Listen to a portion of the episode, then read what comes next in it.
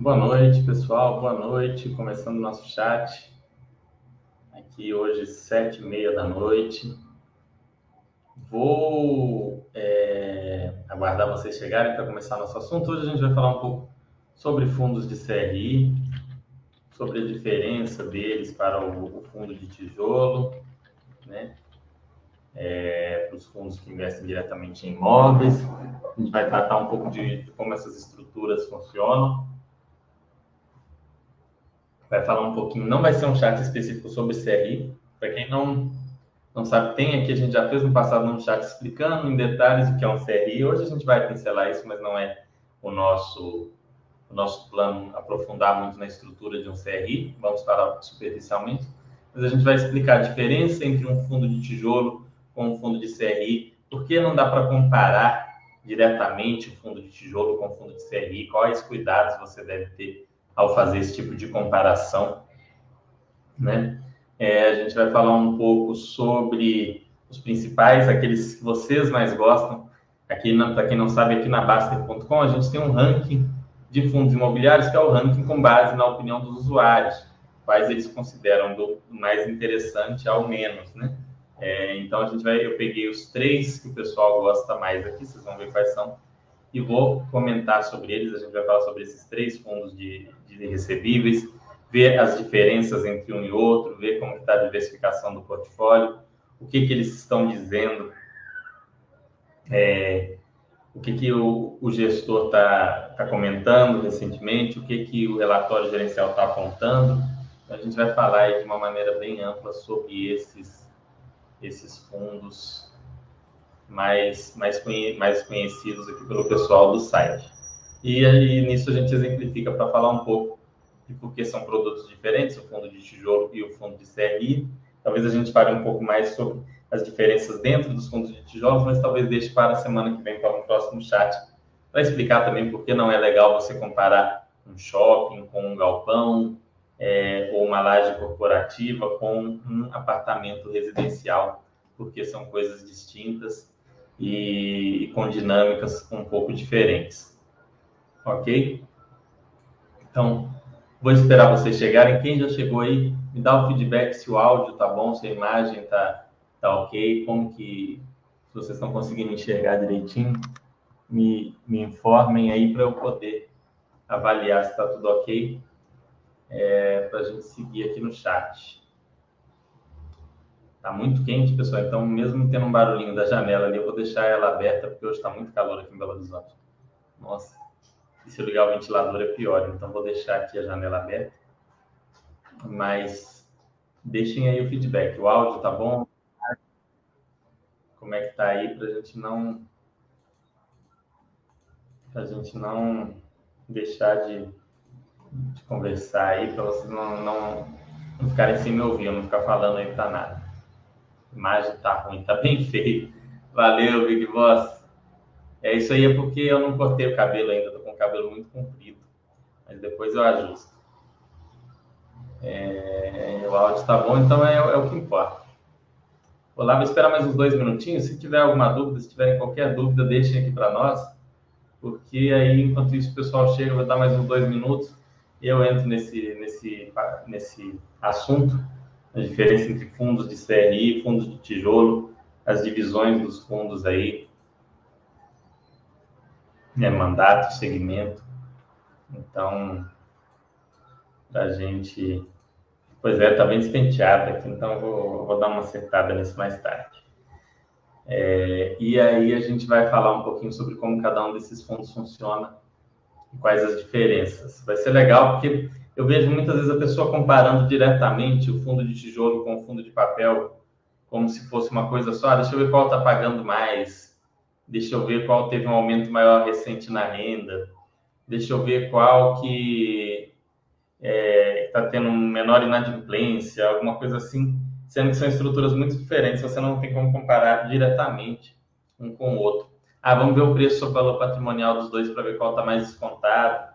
Não, não, é, não é legal, não dá para fazer dessa forma. Né? Então a gente vai falar um pouquinho aqui dessa diferença. Ok? Deixa eu compartilhar minha tela já com vocês.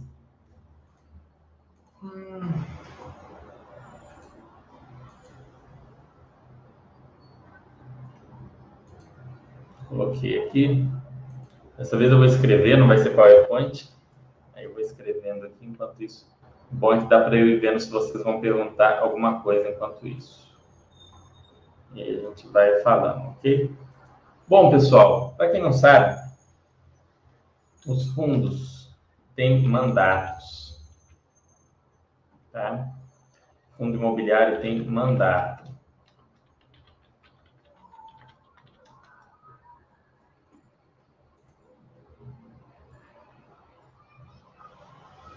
Aqui.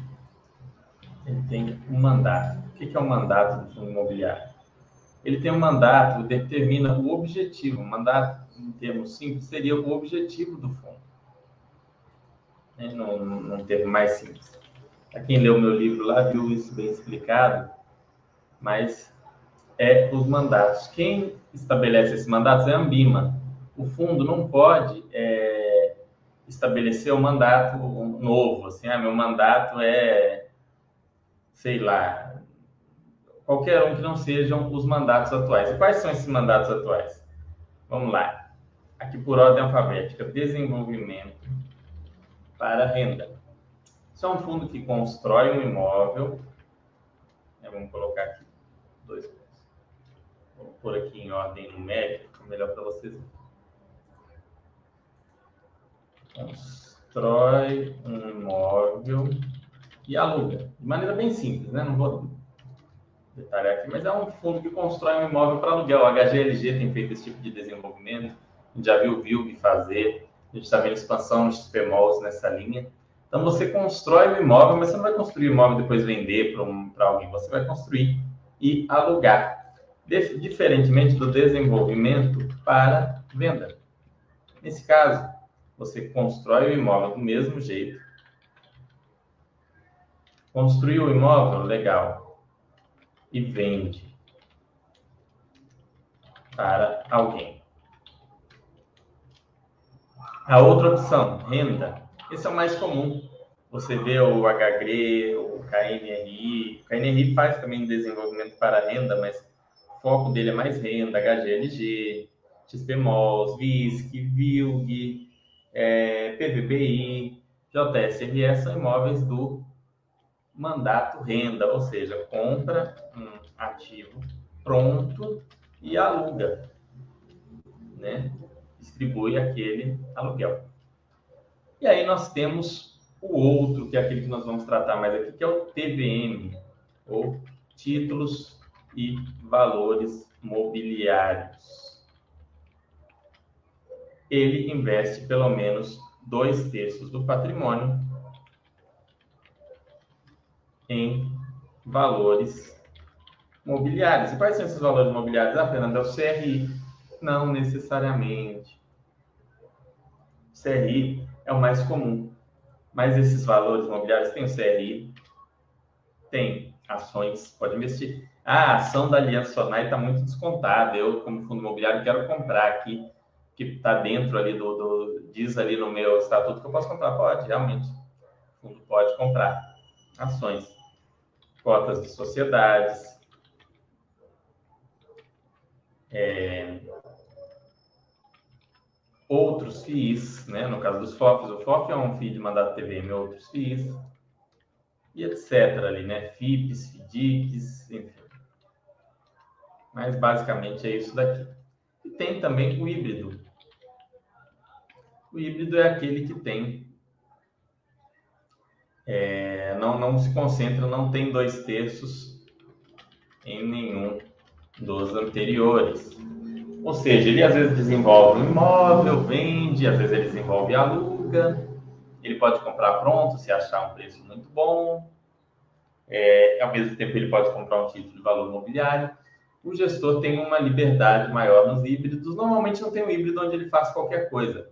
Mas vocês querem um clássico fundo híbrido? É o JSRE. Começou muito voltado, parecendo um fundo de CRI, e virou praticamente um fundo de escritórios. E hoje eles falam que eles podem vir comprar um imóvel logístico, até um shopping. A gente nunca sabe o que vai sair daquele fundo. É um fundo híbrido. Mas com muita cara de fundo de escritório ali, eu acho muito difícil mudar. Mas já tive conversa com o gestor, ele não pôde participar aqui por questões do banco. Mas falou comigo, olha, nada obsta que em algum momento o JSRE vire um fundo que investe também em shopping, que investe também em desenvolver imóveis para venda, né, que investe também em títulos e valores imobiliários, como já tem, né, ele já teve uma exposição maior.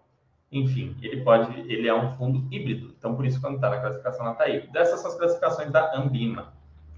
Né, o fundo não pode chegar e trazer é, outro, outro tipo de, de classificação. Falar, ah, não, o meu é desenvolvimento para é, permuta. Não, não tem, desenvolvimento para permuta não tem. Dentro disso, o fundo pode ter gestão passiva ou ativa. O básico é o seguinte, ó, na gestão passiva, os ativos alvo específicos estão estabelecidos no regulamento. Por exemplo, Fundo de Gestão Passiva, Edgar. No Edgar está lá no regulamento falando, olha, o fundo investirá no imóvel, edifício galeria, situado no endereço tal, no Rio de Janeiro, Rio de... capital do estado do Rio de Janeiro. É aquele imóvel que ele vai investir. Não adianta o gestor falar, não, o edifício galeria valorizou muito, eu vou vender, vou comprar esse outro imóvel que é mais interessante em São Paulo, em Belo Horizonte, eu vou comprar dois escritórios, depois eu vendo, distribuo o lucro, vou fazer não sei o que, vou pegar esse prejuízo e vou carregar para fazer uma operação. Não tem essa opção. Está escrito ali o, o ativo. Se ele quiser vender aquele ativo, ele tem que montar uma assembleia, tem que ter quórum para votar, para aprovar, seja para acabar com o fundo, para transformar ele em gestão ativa, para trocar os ativos. Então, isso é um fundo de gestão passiva. O fundo, que não é assim, ele tem gestão ativa, tem mais liberdade para o gestor comprar e vender os ativos do, do fundo, comprar imóveis ou coisa assim. Esse é um outro modelo de fundo, ok? Então, nós temos esses dois modelos aqui que a é, Ambima estabelece, gestão passiva e gestão ativa. Está bem? Dentro dos fundos de tijolo tem vários segmentos. Como hoje a ideia não é aprofundar os fundos de tijolo, a gente não vai falar desses segmentos. Já fez aqui chats específicos, principalmente sobre, sobre o segmento shopping center. A gente fez muito naquele momento de medo, né, de, de pavor que o pessoal teve com a questão da pandemia. Para quem acompanha os fundos de shopping center viu que eles passaram, a gente trouxe inclusive gestores aqui de, de fundos de shopping center e traçou cenários e expectativas. E os fundos, de maneira geral, se saíram melhor do que aquelas expectativas que a gente traçou. Então, quem já acompanha aqui há mais tempo sabe que os fundos de, de shopping se mostraram muito mais resilientes do que se esperava em meio a essa crise. Quem muitas vezes o pessoal ficou com mais medo do fundo de shopping depois disso. Eu, pelo contrário, sinto hoje até mais segurança nesse tipo de ativo depois de tudo que aconteceu, honestamente. Não estou recomendando que ninguém compre ou venda, mas é, me surpreendeu positivamente a forma como esses ativos passaram pela crise. Então vamos lá. Falar disso daqui, tem essa questão do fundo de CRI. Primeiro vamos lá, fundos de papel ou tijolo. Isso aqui é bem intuitivo, né? Papel. Vamos lá. Papel. Investe em ativos mobiliários, né? Não imóveis. Principalmente, né? CRIs e outros FIIs. Hoje a gente já tem mais é, FII com cara de hedge funds, que é isso que eu falei de investir em tudo, mas ainda prepondera aí entre os FIIs de papel, os fundos de CRI e os FOFs, né, que são esses que investem em outros FIIs, FOFs. Por outro lado, tem os fundos de tijolo, e esses investem em lajes corporativas, que todo mundo começou, shoppings, em seguida, é, lojas de rua, faculdades, hospitais, apartamentos, principalmente esses, ah, aqui ó, é outro mais importante, galpões logísticos, galpões industriais.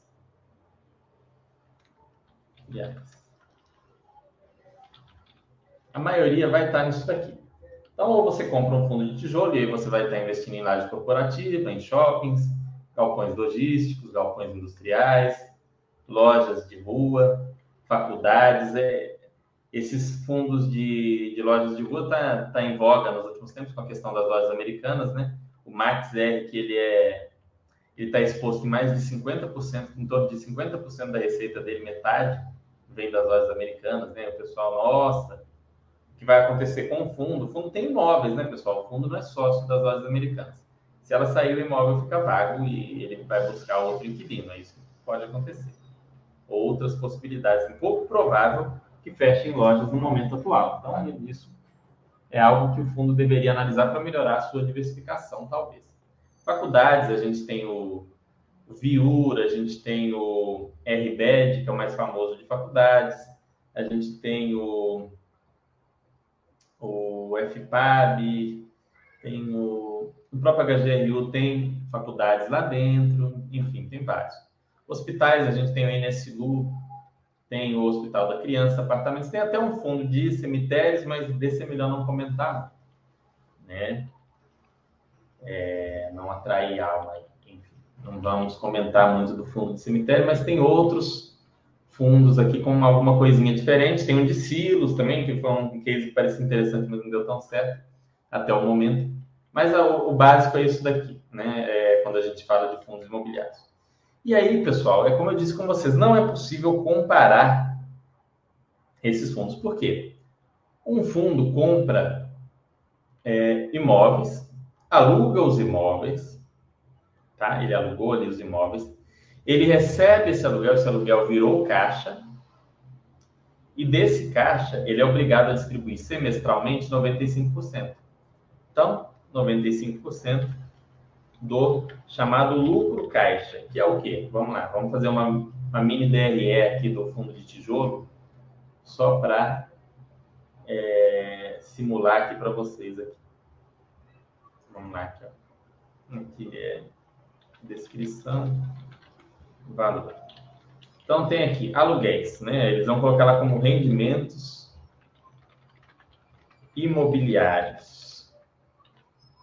Aluguel, vamos colocar aluguéis, né? O, é antigo, não, nem o, o Word aceita mais. Enfim, E ele recebe lá 10 mil de aluguéis.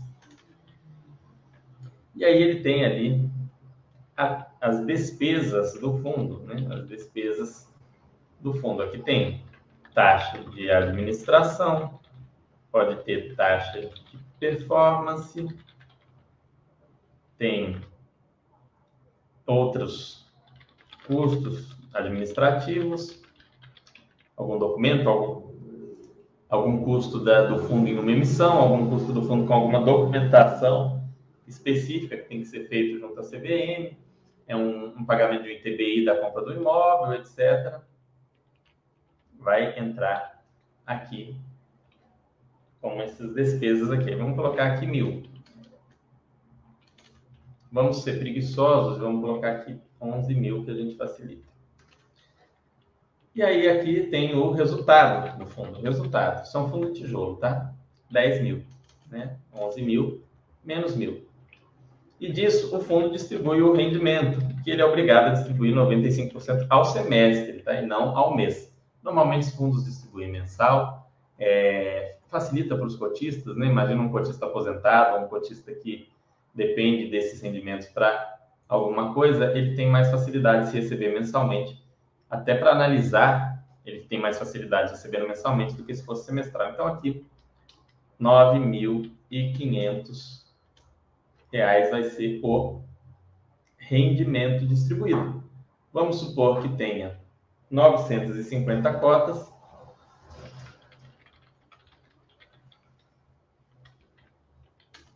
Cinquenta cotas vai dar 10 reais por cotista, por cota.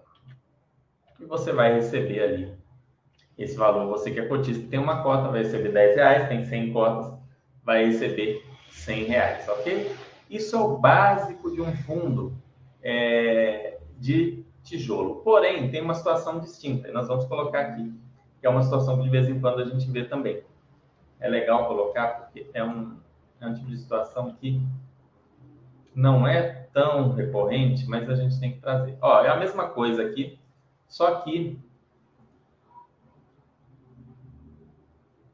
aqui vai ter aqui, ó, é, aqui, ó, ganho de capital. Então ele vendeu um imóvel, por exemplo, ele comprou o um imóvel dentro dessa lógica aqui por 10 e vendeu por anos e anos. Depois ele vendeu por, por 20. Ele vendeu por 20. Então ele teve um ganho de 10. Concorda? Teve um ganho aqui de 10. E aí, ele teria 21 aqui.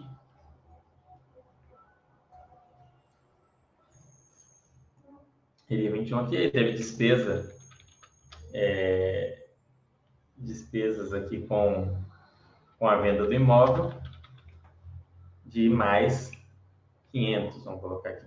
Não, vamos colocar de mais mil, né? Mais mil. Teve despesas de mais mil aqui com a venda desse imóvel. Então, ele ganhou aqui 21 mil, pagou 2 mil, sobrou 19 mil de resultado. Então, nesse semestre, aqui considerando que isso seja semestral, né? Normalmente, quando os fundos têm um ganho de capital na venda de imóvel, pessoal, eles não distribuem naquele mês. Eles vão distribuindo gradativamente ao longo do semestre para é, diluir aquilo dali. E normalmente eles vendem parcelado em parcelas de seis em seis meses, até para distribuir isso por mais tempo. Normalmente o comprador paga a parcela corrigida pela inflação. Rendimento aqui, 95% disso vai dar. É, vamos ver aqui na calculadora. 19 vezes 0,95, 18.050. E aí, dividido por 950 cotas, que eu um número complicado aqui só para complicar mais. Dividido por 950 vezes mil, reais por cota. reais por cota. Então aqui veio reais por cota. Ok? Isso é uma situação esporádica no fundo de tijolo, a venda do imóvel. Normalmente, se ele vender um imóvel, os imóveis subiram de preço, com o dinheiro que sobrou, já que ele teve que distribuir 95% do lucro, ele não deve conseguir comprar um imóvel equivalente. Então, ele fez ali, é, ele manteve o, o, o rendimento do fundo alto por um tempo, mas pode ocorrer uma diminuição depois, por ele não conseguir um imóvel similar ou não. Às vezes a compra, a venda é tão boa que o ganho compensa muito mais do que a venda, e é o que vem acontecendo, entende? Como assim, Fernando? Olha, eu tenho um imóvel, tá? Eu comprei o imóvel por 100 mil. 100 mil reais. Vendi por 200, eu tenho que distribuir 95% do lucro, simplificando, sem despesas. Então, eu tenho que distribuir 95% de 100. Tenho que distribuir 95 mil, sobrou 105 mil. Eu não vou conseguir comprar um imóvel equivalente àquele que está valendo 200, teoricamente. Eu vou ter que comprar um imóvel mais simples.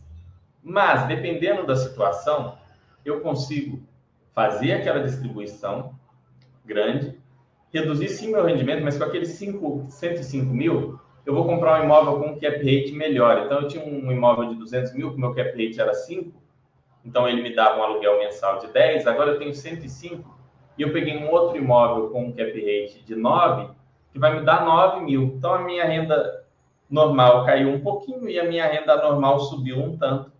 O cotista saiu ganhando. Isso é, é algo que a gente vai trazer um estudo de caso aí do HGRU, a gente vai trabalhar isso aí, vai ser bem legal. Mas só para dar uma, uma palhinha para vocês de como funciona um fundo de tijolo. Então, vocês estão vendo, funciona dessa forma. Quando vende, ele distribui tudo ali, todo o resultado, ele tem que distribuir, ele não pode reter o, o, o lucro com a venda de imóvel. Mas, no geral, a valorização do imóvel não é entregue para você. Ela fica cruada dentro do fundo e ele distribui só o resultado como aluguel. Lembrando que há, há estudos feitos pela USP e tem um estudo da UFMG que corrobora isso, mostrando que ao longo do tempo, historicamente, imóveis comerciais em São Paulo valorizaram em torno de 5,5% no desde o início do plano real, sendo que a inflação média anual desde o início do plano real foi em torno de 6, 6,1. Então, assim, para e passo, você pega um ano, isso muda. Então, ao longo do período, né, ao longo de períodos longos, né, é, os imóveis tendem a se valorizar em linha com a inflação, ou seja, eles tendem a simplesmente manter o seu valor. Eles não tendem a gerar ganhos, mas também não vão gerar perdas. Por isso, talvez o tio do terreno não esteja fazendo um negócio tão bom se ele não souber escolher tão bem assim o terreno. Ok? Então, historicamente, os imóveis valorizaram nessa faixa de preço. Bom, além disso, nós temos os fundos de papel. E aí os fundos de papel, eles têm algumas diferenças aqui que a gente vai tratar. Nos fundos de papel, as linhas de receita são um pouco diferentes. E de um fundo para o outro varia a forma como isso é apresentado ainda, o que torna tudo ainda mais ainda mais diferente. Mas vamos pegar um exemplo mais ou menos parecido com o é, com o, o Canip, né? com os fundos da CNEA de maneira geral. Então, vai ter aqui resultados. Tá. Com CRI. Vai ter aqui resultado com FII e resultado com outros resultado com, com caixa, né? Ou com LCI, enfim. Normalmente aqui vai ser algo com caixa. Isso aqui costuma ser o menor, por exemplo, aqui seria mil. Aqui é, costuma ser o maior, se não for um FOF. Se for um FOF, o maior vai ser o de baixo. E aí aqui tem mais um aqui de 5 mil, por exemplo. Então, teve todos esses resultados.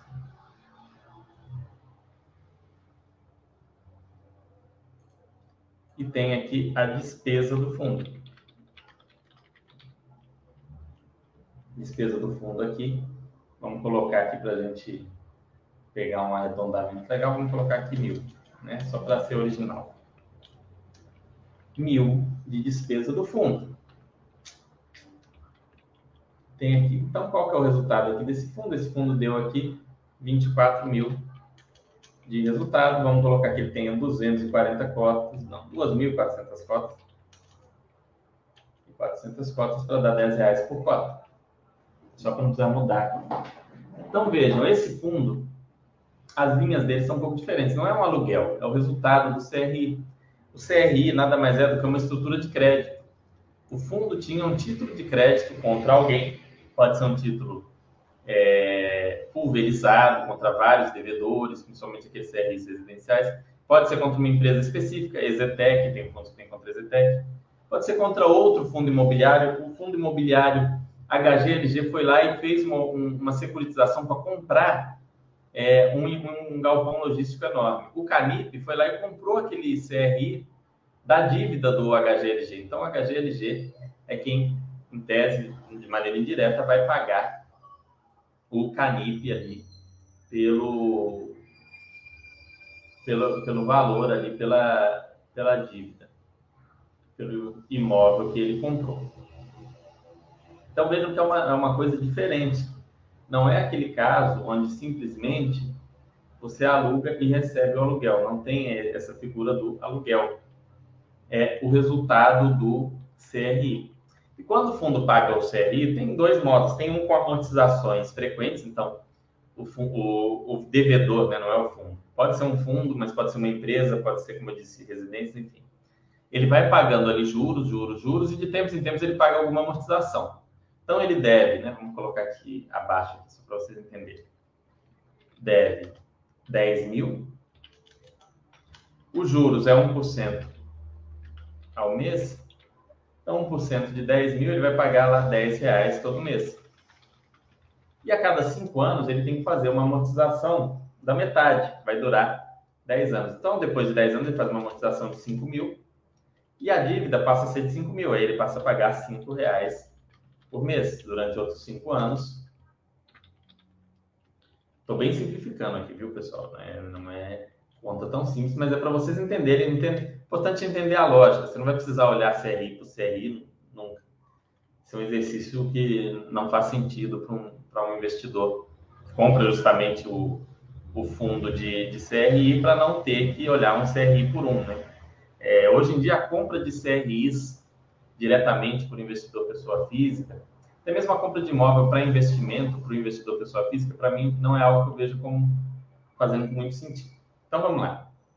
10 mil, 1% ao mês, 10 reais todo mês. 5 mil, devira 5 reais por mês. 10 anos, amortiza e zera. Nesse caso, o fundo vai ter que distribuir 95% desses 1%, tá? Ele amortizou ali, o dinheiro voltou, ele vai é, poder usar aquilo para reinvestir em outro fundo com uma taxa igual ou superior, e, e, e, assim vai contabilizando. Tem mais uma forma de contabilizar isso, mas é para simplificar para vocês.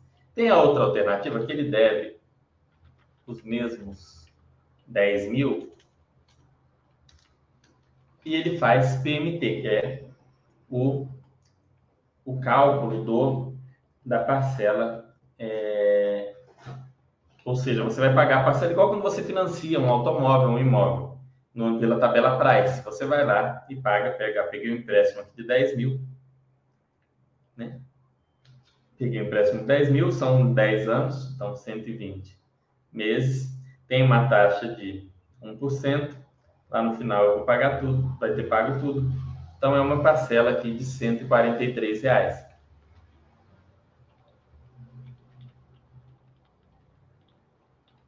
A gente sabe que pela tabela price, os juros no início é, é, bem grande e a amortização pequena, com o tempo isso vai se invertendo, mas tem outras formas de fazer esse cálculo para manter isso mais linear para o fundo na medida que ele recebe. Ele pega um e outro. Ah, qual que é a moral da história? Tudo que o fundo lucrar, seja dessa forma, seja dessa, tanto faz. Como que o fundo vai fazer?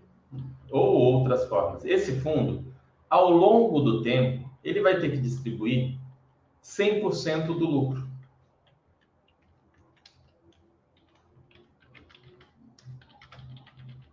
Não fica inflação presa dentro do fundo indefinidamente. Às vezes fica a inflação presa por um tempo. Né? Por exemplo, esse aqui que eu falei que tinha amortizações a cada cinco anos. Normalmente é, não é a cada cinco anos, é a cada seis meses ou a cada um ano. Então fica uma inflação presa ali por pouquíssimo tempo, mas não fica a inflação presa dentro do fundo indefinidamente. Como no caso dos fundos de tijolo, em que às vezes a inflação vai ficar presa por década dentro do fundo depois vem um rendimento muito maior, ou aquilo ali vai se convertendo em aumento do aluguel aos pouquinhos, como quando você tem um imóvel de aluguel que vai aumentando aquele aluguelzinho devagarinho, aumentando aquela renda ali para você mês após mês. Então, nesse caso, o fundo é obrigado, ele distribui o quê? A inflação de dentro dele, mais a renda real. Ah, como é que é isso? Vamos mostrar um, um fundo aqui. Deixa eu ver se algum desses aqui que eu separei, que vocês gostam, tem essa separação do que é renda real e do que é inflação. Tem alguns que eles põem ali. O que é renda real e o que é inflação. Vamos ver aqui. O Becri, Becri põe, deixa eu ver.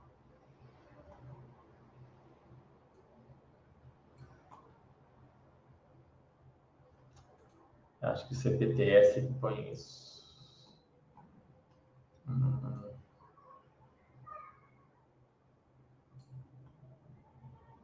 Bom, deixa eu ver se o CPTS tem aqui. Aí facilita para vocês. Capitânia Securities. Engraçado, o CPTS é pouco buscado aqui por vocês. Depois eu vou comentar até os relatórios dele. É muito grande. Ah, vamos lá. Ah, aqui, ó. Legal. Capitânia tem. Ó, que bacana. Então, vejam aqui, ó. Olha que legal no Capitânia. Isso aqui todos deveriam ter. Deixa eu ver se está aparecendo aqui para vocês direitinho. Tá. Olha que legal. Aqui tem aqui, ó, rendimento de CRI. Pá. Juros. Tá, atualização monetária. Pá, pá, pá, pá, Então, isso daqui é o que? Significa. Essa atualização monetária, se fosse um fundo de tijolo com um cap rate igual ao juros real do, do Capitânia, o juros real do Capitânia aqui, vamos ver qual que é ele põe aquela tabelinha, acho que o Giovanni não colocou aqui, ah, aqui ó, colocou assim, IPCA mais 6. Então, esses juros é o 6 e essa atualização monetária é o 6, assim, né? 6 ao ano. Isso aqui está no, no, mês. Aqui, ó, acumulado de do, 2022. É... Mas vamos pegar o relatório mais recente dele, né? Aqui a gente olhou esse último aí, foi. Vamos pegar o de novembro. Melhor. Aproveita e dá uma olhadinha nele. Depois eu vou trazer os que o pessoal gosta mais aqui. É porque o Capitão ele coloca de uma maneira legal. Eu, eu gosto dessa explicação. É bem didático. Investidor que se dedica um pouquinho consegue entender. Sessão extraordinária, tabela, PCA mais. Aqui, ó. Olha que legal, ele coloca essa tabela de sensibilidade também de preço o site da Quineia, a Quineia põe também. Se você compra esse fundo a R$ 79,00, você vai ter IPCA mais 9. Enquanto se você comprar 87, você vai ter IPCA mais 7 líquido aí de imposto de renda. E no preço aqui de 83, que era o que ele estava, IPCA mais 8. Já descontada a taxa de administração direitinho. Bem legal isso daqui. Todos os fundos deviam colocar essas coisas, porque fica muito, muito bacana, né? É, aqui, ó, juros, atualização monetária. Eles não põem que os últimos dois meses, eles acumulado 2022 não saiu ainda de dezembro.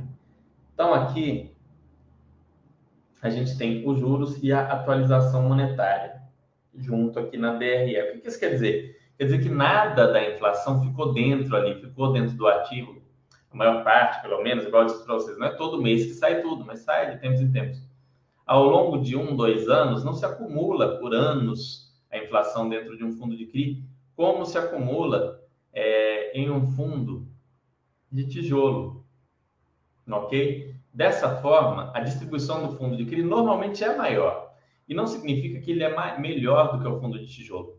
Por outro lado, você vai olhar esses fundos e a cotação deles vai ficar sempre de lado, ou caindo, ou pouco vai se alterar, CTPS 11. Olha aí, CPTS 11, vamos lá, ó, cinco anos. Caiu, né? Porque a gente está numa das mínimas aí de fundos imobiliários aí. Começou em junho de 2020. Vamos pegar uns mais antigos, né? Vamos pegar aqui o KNCR 11. Olha o KNCR 11 aqui, ó, cinco anos. Ah, não, é que ele teve um... Não, é isso mesmo. 6% de variação, olha lá. Ele caiu 4% ao longo dos últimos é, 10 anos, quase 10 anos e pouco, quase 11 anos. Mas porque ele distribui tudo, ele não fica com nada dentro dele. O fundo de, de, de recebíveis não fica com o rendimento dentro dele. Ele não fica com o. Ele não fica com o. o a inflação acumulada dentro dele. Então, ele distribui a renda nominal total, ou seja, o rendimento real mais a inflação. Vamos pegar outro aqui para a gente ver, similar aqui, MXRF11, que é um que a turma gosta muito, o investidor pessoa física. É, aí ele teve um desdobramento, mas depois do desdobramento, ó, lá em 2017, ele foi de 9,71, agora está 10,15, pouco mudou também né? Aqui o Google dá como se tivesse caído, mas não é, aqui é desdobramento. Então um pouco mudou. Agora, diferente de, vamos ver um outro aqui que não teve desdobramento, para não ficar aparecendo aqui o fundo. Canip, né? Canip tem um bom tempo também. Canip Max. Olha o Canip aí. Canip começou lá em 2016. Nesse tempo todo ele até caiu 20% mas é porque aqui ele estava sendo negociado com ágio sobre valor patrimonial, e aqui com deságio o, esse fundo, em geral, o valor patrimonial dele gira em torno de 100. O valor patrimonial nada mais é do que o valor de mercado dos CRIs e dos ativos que estão dentro dele. Tanto para FOF quanto para fundo de CRI, o valor patrimonial é um, é um valor bem confiável. É aquele valor em que é, a taxa média que está dentro do fundo se torna a taxa que, de fato, o fundo vai pagar. Então, a gente tem aqui pouca diferença. Agora, vamos ver um fundo que não é não é de é, ah, o que esse aqui desdobrou também. Tem que ser um que não desdobrou. Deixa eu ver um que não desdobrou. Não desdobrou, não desdobrou e é mais antigo. HGPO não desdobrou? Acho que desdobrou também. Beleza. Ah, nos 5 anos, pelo menos ele não desdobrou. Se for no Max, teve desdobramento. Ah, não, não teve não. Bom.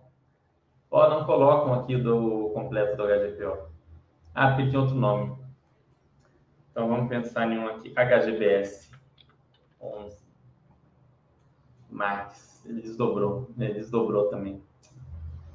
Que saco. Mas bom, ó, é só a gente dividir por 10. O fundo lá, quando em 2007, ele custava 115 reais, né? Você fazer na base 10, que é a, a divisão. Hoje, 185 reais. Né? Claro, teve algum trabalho de gestão ativa e tudo mais, mas ele foi de 115 para 185 porque ele não distribui toda a inflação que é aprovada dentro dele. Se ele fosse um fundo de CRI, provavelmente ele teria distribuído mais, mas ele ainda estaria girando entre 100, 105 reais, 110 no máximo. Hoje ele está com desconto sobre o valor patrimonial a 185. Do mesmo modo, o valor patrimonial em fundos de tijolo não é tão confiável, mas isso eu vou falar mais quando a gente fizer um chat sobre fundos de tijolo. Mas no fundo de CRI, sim. Então, o valor patrimonial, que é algo que pouco mudou, quer ver? Vamos ver o valor patrimonial do Canip hoje, comparar com o valor patrimonial do, do Canip de anos atrás. A gente vem aqui, ó, pegar o Canip, que ele é um fundo que tem tempo, mas não tem tanto tempo. A gente pega o informe mensal, é o local que é mais rápido da gente achar esse valor patrimonial. Vamos pegar o último aqui. Vamos ver o valor patrimonial. Ó. O valor patrimonial desse fundo hoje é R$ 93,86. Vamos ver se ele está negociado acima ou abaixo. 89,55. Ou seja, quando tem lá no relatório do Canip falando você vai ter é, um retorno, tá no, no lá de IPCA mais 8,3, né? Na verdade, vai ser mais do que 8,3 porque ele está negociado a um valor aí aproximado de 95%, 93% do VP. Então, você vai ter um, um, retorno maior, desde que os devedores do CRS paguem. Agora, vamos voltar lá para trás. Vou pegar uma data aqui mais antiga, né? D 01 de 2012. Esse fundo é de 2016, né? 01 do 01 2016 a 31 12 de 2016. E não está. Acho que na época chamava só informe mensal. Informe mensal. É. Vamos lá. Primeiro informe mensal. Vamos ver qual que era o valor do fundo. Ó, valor patrimonial das cotas, 100 reais. Era 100 reais, agora é 93,86 reais. Ou seja, caiu 6% nesse período.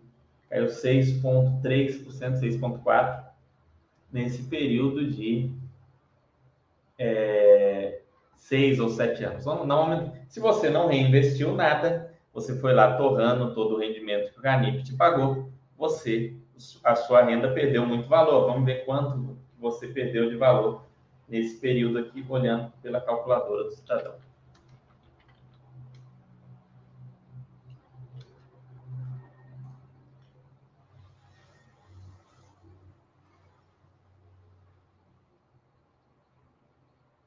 Correção de valores. Então você pegou lá, lá em 2016, vamos ver qual é o mês lá de 2016. Setembro, que ele começou. Novembro de dois, setembro de 2016, data em que eu fiz 28 anos. Não, 29 já, credo. Fiz 29 anos nessa época. É, e você volta para hoje, aqui para 12 de 2022. Então você recebia ali, vamos colocar um real por cota nesse fundo. Para você receber a mesma coisa hoje em termos reais, você teria que estar recebendo 1,37. Caso contrário, você perdeu 37% do seu poder de compra. 37% não, né? É 0,37 dividido por 1,37. 27% do seu poder de compra. Se você não reinvestiu nada. Ok? Então você vai ter ali uma perda financeira por não investir. Então você teria que ter reinvestido parte dos seus rendimentos em Canip nesse tempo para manter o seu poder de compra uma parte maior do que aquela que deveria ser reinvestida no caso dos fundos de tijolo. É, não vou trazer aqui números exatos, mas existem estudos que indicam que em fundo de tijolo é interessante você reinvestir entre 20% e 25%, pelo menos, enquanto em fundos de, é, de papel esse número vai de 45% a 55%. Então você vai pegar ali 25, 45 você deve conseguir mais ou menos acompanhar a inflação, investindo 40, reinvestindo 45% da renda do fundo de papel ou reinvestindo 25% da renda do fundo de tijolo, ok? É, esse é um, é um estudo que existe aí do Rodrigo Medeiros, vocês podem procurar saber. Enfim, no fundo de papel, é óbvio que a renda vai ser maior. Mas notem que aquilo que tem dentro do fundo de papel é muito diferente do que tem dentro do fundo de tijolo uma comparação direta entre esses dois tipos de ativo para escolha não é muito adequada, tá? É, eu, eu, vejo quase como duas carteiras diferentes, a minha carteira de fundo de CRI e a minha carteira de fundo de tijolo.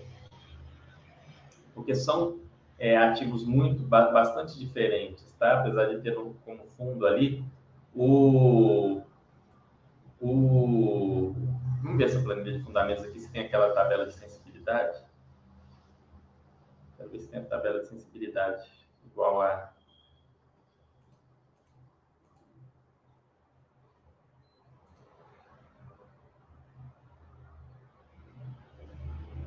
Não tem, não lá tem em algum lugar, não me lembro onde. Enfim. É...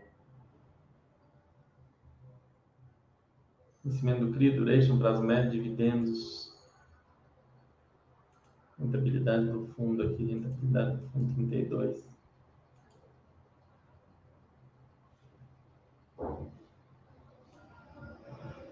Enfim. Mas, como eu ia dizendo, você tem que fazer um reinvestimento diferente. São ativos bastante diferentes, os fundos de, de papel e os fundos de tijolo. São fundos que têm uma, um, particularidades bastante distintas. Então, você tem que avaliar bem, é, na hora de você escolher, um fundo em relação ao outro comparável. E ver em que pontos eles são comparáveis você comparar o rendimento do fundo de tijolo com o fundo de papel é totalmente absurdo. Você comparar o rendimento do fundo alavancado com o do fundo não alavancado, você vai fazer besteira. Porque você está você tá desconsiderando aquela alavancagem. O fundo alavancado tem que ter uma renda maior. Se tiver com uma renda menor, você tem que ver por quê. Se aquilo tem algum. Né, o que, que tem ali por trás. Então você compara o fundo alavancado com o não alavancado, com o fundo de CRI, com fundo de CRI CDI, com fundo de CRI IPCA, você já gera uma loucura ali na sua cabeça. É difícil comparar esses ativos tão diferentes. Você pode comparar usando alguma mesma base, mas é bem mais complicado do que você simplesmente é, pegar ali, olhar e acabou. Né? É, não, não, não funciona assim. Seria muito simples se funcionasse dessa forma. Se você pudesse pegar, ah, olha lá o Canip. O Canip está me pagando um rendimento de um real, o KNRI está pagando de 60 centavos. Se os dois estão com a cota no mesmo valor, o Canip é melhor. Não é assim, pessoal. Não é tão simples. Investir não é essa brincadeira toda. É algo simples, investir como todo é simples, mas você tem que saber o que você está fazendo, o que você está olhando, para não fazer bobagem, tá? No caso do FOF, eu não, não falei aqui de FOF, mas o FOF, ele tem outros fundos dentro dele, ele tem que ter uma carteira boa, uma carteira com ativos de qualidade, que você entenda que são bons, e ele tem que ter um desconto razoável sobre o valor patrimonial para você não estar tá simplesmente pagando em duplicidade uma taxa de administração. Só assim que dá para você ter retorno conforme. E se ele fizer aquelas distribuições extraordinárias valorizar muito acima do valor patrimonial, aí você tem que desapegar dele Então, ele não é um fundo que dá para você fazer buy and hold passivo, né? O, o FOF.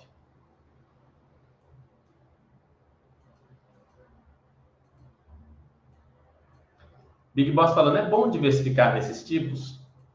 Sim, Big Boss, eu acho que é super válido você diversificar entre fundos de tijolo e fundos de papel, sim. Mas entendendo, como eu disse, são ativos praticamente totalmente diferentes. Você é obrigado a ter todos os tipos de ativo que existem no mercado? Não. Você tem que ter os ativos que você consegue entender e que você se identifica. Ah, Fernanda, eu detesto fundo de CRI, eu morro de medo de crédito privado, de empréstimo para construtora, para essas coisas. Eu acho que não faz sentido. Não invista, não é obrigado a investir. Ah, não, é o fundo de tijolo, eu não gosto do shopping. O pessoal tem falado muito isso comigo, que não gosta do shopping. Quem fala isso, dê uma. Assista os chats que a gente fez aqui sobre shopping, que vocês vão entender um pouco melhor a estrutura. Eu moro perto de shopping aqui em Belo Horizonte há muito tempo. As pessoas são fanáticas com shopping, é uma coisa de louco. Mas enfim, vá, é, analise, ah, eu me identifiquei, consegui entender bem como que funciona essa questão do fundo de escritórios, acho que é muito legal. Eu entendo que tem uma vacância maior agora, mas eu, eu conheço disso, eu, eu acho que é um tipo de imóvel que tem sua qualidade, e você vai analisando. Os percentuais são suficientes para analisar a carteira ou os valores são importantes? Depende, Big Boss, depende do tipo de análise. Por exemplo, se eu fosse analisar a sua carteira, você investe só em fundo imobiliário? É uma análise. Ah, não, Fernando, eu tenho 10% do meu portfólio total em fundo imobiliário. Poxa, se você tem 10% de tudo, de todo o seu portfólio em fundo imobiliário, se você tiver 5% em fundo, 5 fundos imobiliários, é 2% do seu patrimônio que está em fundo imobiliário. Isso não é um risco alto, tá? Mas se você tem 100% em fundo imobiliário você tem 5 fundos, 20% do seu portfólio é cada um dos fundos imobiliários o risco é bem maior. Ainda assim, você está mais diversificado, por exemplo, que uma pessoa que tem só um apartamento de aluguel. Mas você está correndo um risco muito desproporcional. Talvez nesse caso você deva adicionar mais fundos imobiliários, adicionar carteiras de, adicionar ativos de renda fixa. Quando alguém contrata, por exemplo, comigo uma aula particular, eu gosto de dar uma olhada na carteira geral da pessoa para ver se não está muito desequilibrado. Eu gosto de tentar arrancar da pessoa qual o nível de conhecimento que ela tem, para ver se ela não está com um, um portfólio muito fora daquilo que é o conhecimento dela. Então, isso é importante de olhar quando se olha o portfólio de alguém, se está adequado ao perfil dele. Porque tem cara que às vezes o cara entende tanto de mercado imobiliário, mas tanto. O cara é dono de construtora, trabalhou com isso a vida toda, tem imóvel de fundo imobiliário que foi ele quem fez. Ele... E aí ele tem ali na, no portfólio dele oito fundos imobiliários para 50% da, da carteira. O resto é é renda fixa e alguma coisa em ações. A carteira dele está muito bem. É, é, diferente do cara, ah, o outro cara, já o outro cara não sabe nada, ele tem 10 fundos imobiliários na mesma situação. Esse cara vai se afundar, porque ele vai começar a comprar o fundo com maior yield. Ele às vezes não vai saber fazer uma pergunta para a gestão, se ele ficar com uma dúvida, vai vender o fundo em pânico. Então é diferente, tá bom? Depende do perfil, depende de muita coisa. Mas ter é, fundos vocês podem ter fundo de CRI, podem ter fundo de tijolo, só não façam essa comparação absurda, essa comparação direta. Vou comparar diretamente o shopping com o hospital. Puxa vida, é uma coisa muito diferente. Hospital tem, uma, tem um inquilino só. Hospital tem uma série de, de salvaguardas e de preferências na lei do inquilinato que o shopping não tem. O shopping, ele tem que é, realmente pagar menos. Shopping, às vezes tem shopping que tem 200 inquilinos, cento e tantos inquilinos, um shopping. E aí você olha o fundo, tem 20 shoppings. E aí se você pega em número de inquilinos, não vai ser 20 vezes 100, porque inquilinos se repetem, mas vai ser, sei lá, 800 inquilinos e 20 imóveis, e aí você vai comparar diretamente com o outro que é um inquilino e um imóvel, sendo que esse inquilino ainda é mais protegido pela lei. Não é a mesma coisa, não dá para comparar igual, não dá para exigir o mesmo retorno. Entendem o que eu estou dizendo? Ah, eu vou comparar o shopping, o hospital e o fundo de CRI. Não é a mesma coisa, pelo amor de Deus, são coisas muito diferentes. Né? Não dá para fazer esse nível de comparação que às vezes vocês gostam de comparar. Às vezes até fundos mais ou menos parecidos, dois fundos de shopping, não dá para comparar diretamente, porque um é mono, inquilino, o outro é diversificado. Então, Vejam, o mesmo fundo de hospital bem problemático como o Hospital da Criança, ele passou de 160 reais lá em 2006 para 227 agora em 2023. Né? Olha, olha o tanto que teve de, de inflação acroada aí no período, para vocês terem uma ideia. Tem, são coisas bem é, diferentes. Não comparem essas coisas, é, é, meio que maluquice vocês não fazerem comparação de pares. Fiz papel tem rendimentos maiores, mas as cotas valorizam menos do que o seria. Bom, Silvei, você chegou agora no chat, né? Porque eu acabei de mostrar gráficos sobre isso. Não é que as cotas valorizam menos, as cotas não tendem a valorizar. As cotas, elas tendem a permanecer. Big Boss, se quiser contratar, fique à vontade, contrata sim. É, eu tento montar aula sempre voltada para a pessoa que contrata ali. A gente tenta buscar e direcionar exatamente para a necessidade, não é aula genérica, tá? A gente vê a necessidade de cada um. Mas, Silvei, o FII de papel, é, o que se espera dele é que não valorize nada se ele estiver abaixo do valor patrimonial, se espera que ele valorize só até o valor patrimonial. Se ele estiver acima, pode se esperar uma desvalorização rumo ao valor patrimonial, no máximo. Fundo de papel se espera estabilidade em termos de preço da cota. O que se espera que vai variar conforme varia o IPCA e os juros, né, e a Selic, é o rendimento, mas ele tende a ficar de lado para sempre, para toda a eternidade. Já o fundo de tijolo, a gente espera que em períodos mais longos ele acompanhe mais ou menos a inflação. Vamos ver aqui, por exemplo, o Hospital da Criança. Será que ele repassou a inflação? Vamos olhar aqui, vou compartilhar a tela com vocês, a gente vai fazer esse cálculo aqui. Vou fazer aqui para vocês. Então, se vocês quiserem conferir isso em algum momento, vocês vêm aqui na calculadora do cidadão, correção de valores. Então, a gente pega aqui o IPCA dele. Olha lá, Hospital da Criança, em maio de 2006 era 160. Então, maio de 2006 a dezembro de 2022, 160. Vamos ver quanto que ele fechou lá em dezembro. Em dezembro, ele fechou 224,87. Para ter corrigido, simplesmente, ele teria que estar 401.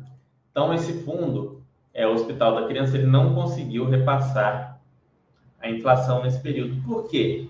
A cota podia estar sobreavaliada na época em relação ao valor do imóvel, o imóvel não foi atualizado direito, mil, mil explicações diferentes a gente pode encontrar. Vamos ver um outro de hospital para ver se foi bom negócio, Nossa Senhora de Lourdes. Nossa Senhora de Lourdes aqui no máximo a gente vai ver aqui que ele foi de. E ele, ele menos ainda. Foi de 114 para 158. Então, aqui, ó, 114,80. 50 em outubro de 2006. Foi uma época, né, 2006, que entenderam entenderam que seria uma boa fazer um fundo de hospitais monoimóvel uma coisa bem que desconsiderou bem as questões da lei do inquilinato, né? 114 para 238,91. Faz sentido olhar só por aqui? Não, a gente tem que olhar o valor patrimonial desse fundo. Vamos olhar o valor patrimonial? Esse fundo, eu sei que ele está sendo negociado por alguns motivos, com desconto sobre o valor patrimonial. Então, o valor de avaliação do imóvel não está ali. Vamos ver o Hospital da Criança primeiro e depois a gente olha aqui o Nossa Senhora de Lourdes. Informe mensal estruturado. Vamos ver. Ele está aqui, valor patrimonial 307. Então, veja que é uma diferença menor, né? Em relação à correção pela inflação do, do valor da, da cota da época. Então, 307. E vamos ver aqui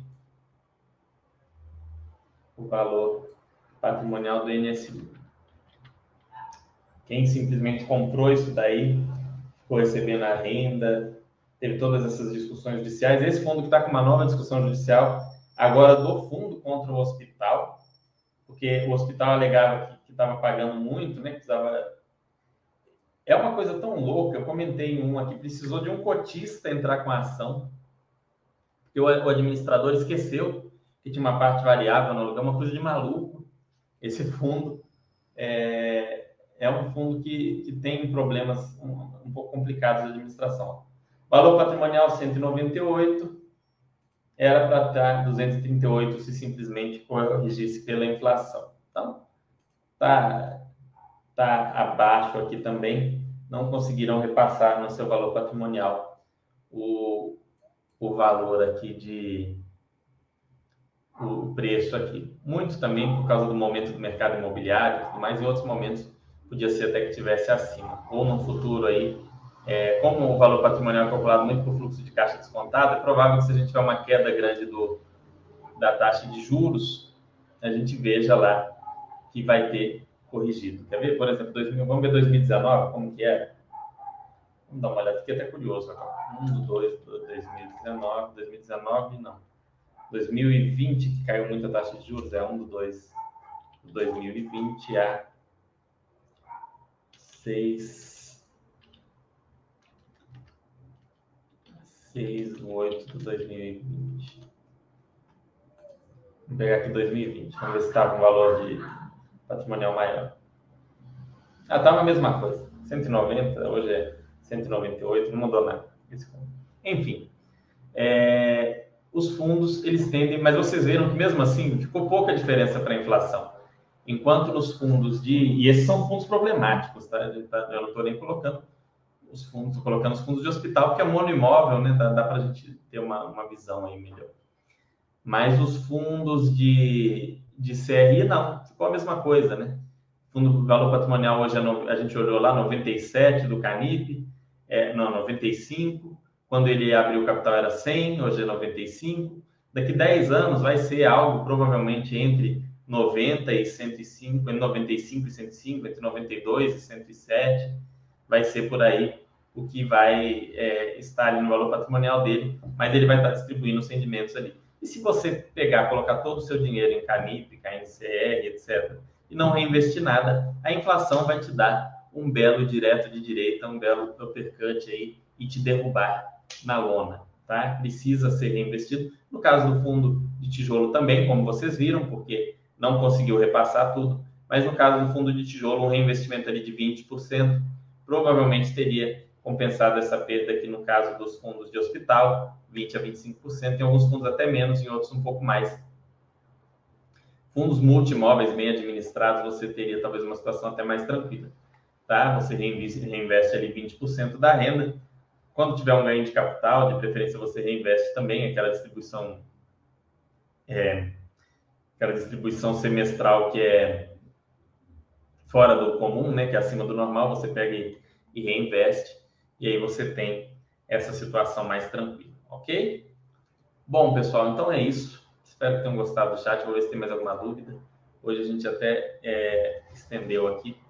Mas é importante entender que não dá para comparar. Ó, qual que é a moral do, do, do, de tudo que a gente conversou hoje? Um, não dá para comparar papel com tijolo. Um, primeira coisa, não compare papel com tijolo. Dois, é essencial reinvestir. E no papel você precisa reinvestir mais do que no tijolo se você estiver usando dinheiro. Se você não está usando, você simplesmente reinveste tudo. Mas no papel você precisa reinvestir mais do que no tijolo. Portanto, uma renda de 10 no papel não é necessariamente maior do que uma renda de 8 no tijolo. Isso é muito importante. Então, no papel você reinveste mais, no tijolo você reinveste menos. É... Não compare fundos de segmentos muito distintos. Nada de comparar um, um fundo que tem 20 shoppings com um que tem um hospital. Não é a mesma coisa, pelo amor de Deus. Nada de comparar um fundo que tem apartamentos alugados com um fundo é, que tem galpões logísticos ou galpões com indústrias dentro, são coisas distintas, ok? Então é isso. Na, no próximo nós vamos falar mais de tijolo, aqui eu tive, quis trazer mais os pontos de papel, não aprofundei nenhum fundo de papel, talvez eu traga os fundos na semana que vem de papel para a gente olhar, ou talvez eu venha com os fundos de tijolo, vou, vou avaliar direitinho, mas espero que tenham gostado, tenha ajudado vocês a entender um pouco melhor esses fundos, e a gente volta sem falta na quarta-feira que vem, nesse mesmo horário, ok? Um grande abraço para vocês e até a próxima.